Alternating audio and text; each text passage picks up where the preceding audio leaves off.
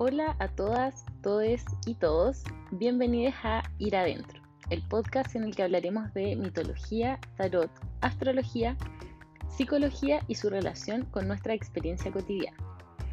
El objetivo de este podcast es poder compartir algunas reflexiones que contribuyan a un buen vivir, a sentirnos más plenas, plenos y a vivir desde la autenticidad.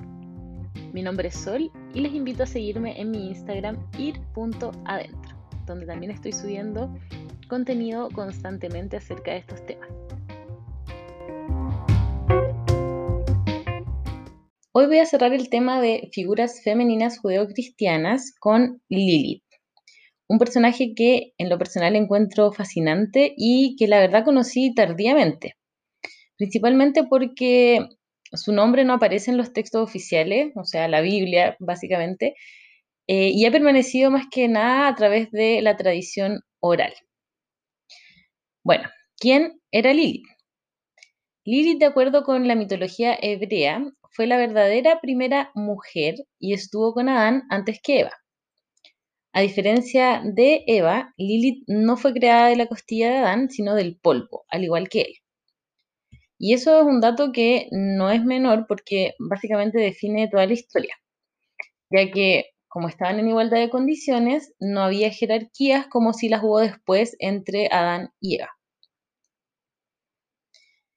El mito cuenta que cuando Adán y Lilith iban a tener relaciones sexuales, Adán quería estar sobre ella y Lilith se negó, argumentando precisamente que como estaban en igualdad de condiciones, ella también puede ir arriba, lo cual es totalmente lógico. Ahora, ante esta disputa sin solución, en verdad, porque Adán tampoco estaba dispuesto como a transar, Lilith aquí toma una decisión como muy radical y es que ella decide abandonar el Edén y antes de hacerlo pronuncia el nombre de Dios. Y esto para la tradición hebrea es como la mayor afrenta que se puede hacer, ya que Yahvé es como, un poco me recuerda como a Lord Voldemort, el que no puede ser nombrado. Eh, no se puede mencionar el nombre de Dios. ¿Ya? Hay un tema como súper importante con la posibilidad de darle nombre a las cosas. Entonces, eh, comete este como gran pecado se va además voluntariamente del Edén, y es aquí cuando ella se convierte como en una mujer monstruo, por decirlo de alguna manera. Se, le acusa a ella de acostarse además con el demonio Samael, que es como el ángel de la muerte, eh, y junto a él engendrar a los incubos y sucubos. ¿Quiénes eran estos personajes? Se preguntarán. Bueno, los incubos y sucubos eran demonios sexuales que eh, se presentaban de manera como muy atractiva ante los mortales, seducían a sus víctimas y luego les robaban la energía vital a través del sexo. Entonces, ¿quién es quien posibilita que esto ocurra? Es Lilith. Por eso también se la asocia mucho como con este mm, como arquetipo de la femme fatal, precisamente por esta dimensión sexual tan importante. Y además se le acusa de robar guaguas, como que eso también pareciera ser una de las como características que tiene eh, este personaje. Entonces, por una parte es un demonio sexual y por otra también un demonio que roba guaguas. Vayamos al análisis de esta figura. Lilith ha sido tomada por los feminismos y también por los movimientos esotéricos y de brujas, ¿ya? que representa de alguna manera la sombra de la mujer, entre comillas, perfecta es el lado oculto, lo reprimido. Si la comparamos con la Virgen María, que vimos en el capítulo 1, podemos ver también que es todo lo que ella no es. ¿Ya? Entonces, vamos a revisar ahora por qué esto es así. Yo creo que la primera gran diferencia con la Virgen es que Lilith se posiciona en igualdad de condiciones ante lo masculino. Ella no es un apéndice, no salió de ninguna costilla, está hecha de la misma sustancia que Adán y por lo tanto es indomable y no aceptar que le digan qué hacer y menos cómo gestionar su placer. En el caso de la Virgen María, ella dice ser esclava del Señor al recibir a su hijo, entonces obviamente podemos notar de manera como muy evidente eh, la, la diferencia en la jerarquía. En la misma línea, Lilith no es una mujer pasiva que acepta los misterios de Dios. En el caso de la Virgen, ella sí acepta estos misterios y, decide poner su vida en pausa eh, sin saber qué es lo que va a pasar.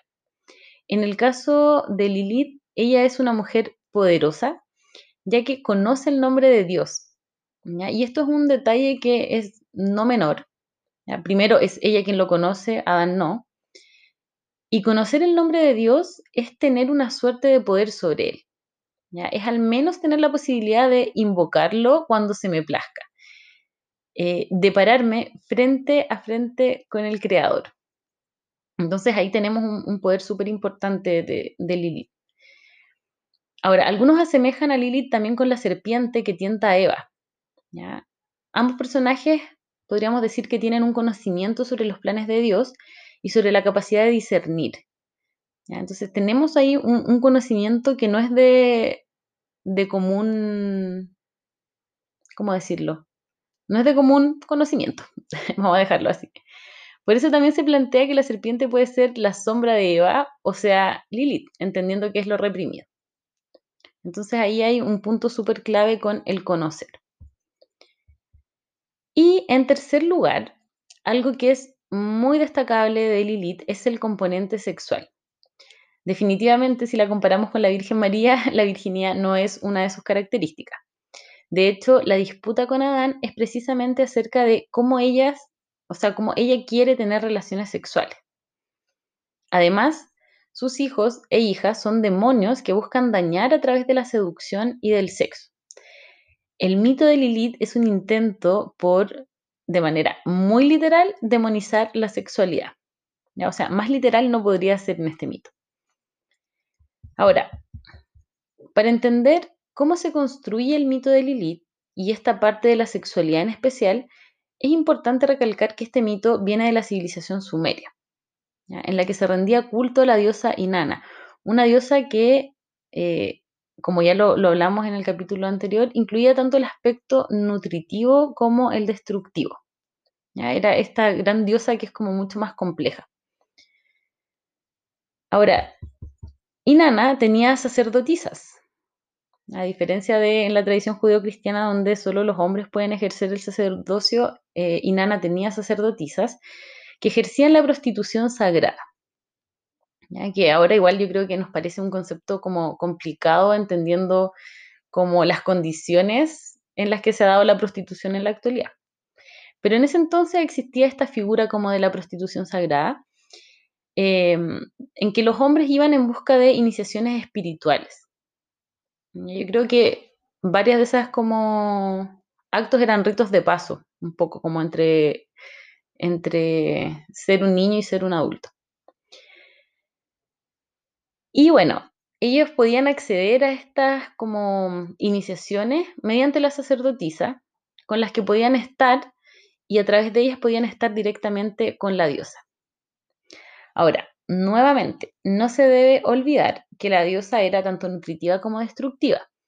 Y en ese sentido, siempre existía el riesgo de ser devorado por la diosa, Mm, ya esta suerte como de, de mujer devoradora que te puede atrapar un poco y matar, literalmente en el caso de la diosa.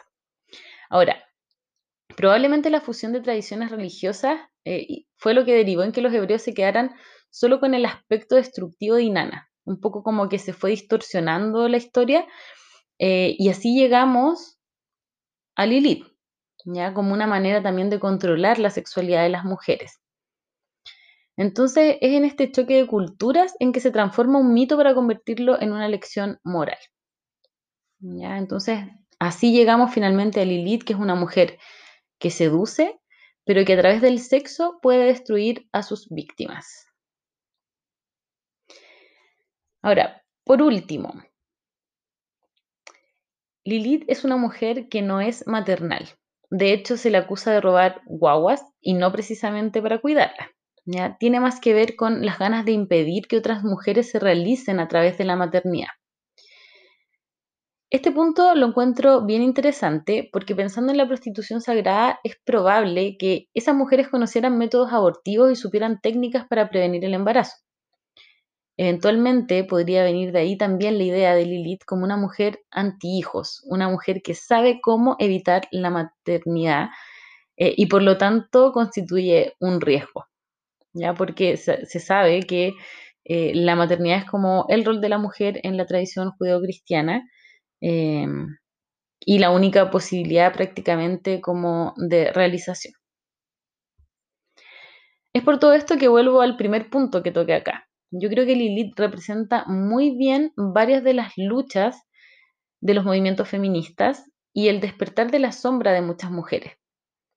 Creo que es uno de los personajes más movilizadores porque contribuye a reconectar con partes que son olvidadas o derechamente negadas de nosotras.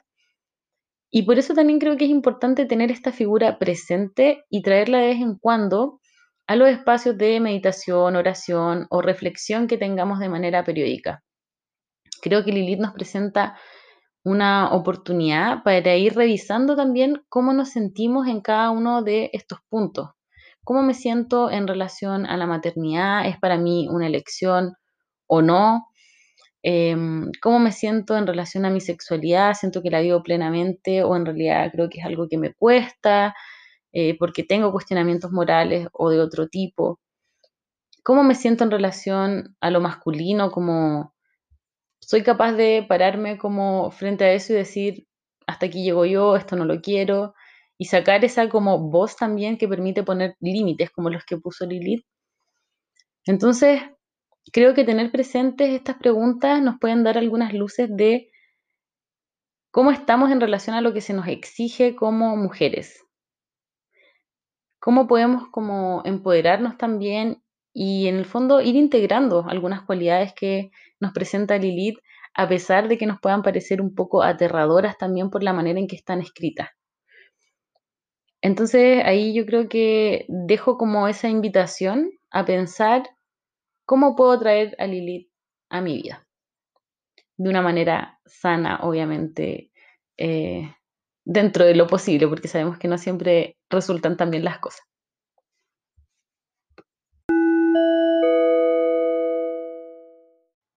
Bueno, espero que el capítulo de hoy les haya hecho sentido, que les haya resultado interesante y que se queden con el recordatorio también de la posibilidad de ser rebeldes como Lilith y abandonar el Edén si así lo quieren o si así lo necesitan. Eso, espero que estén súper bien y nos vemos en el próximo capítulo.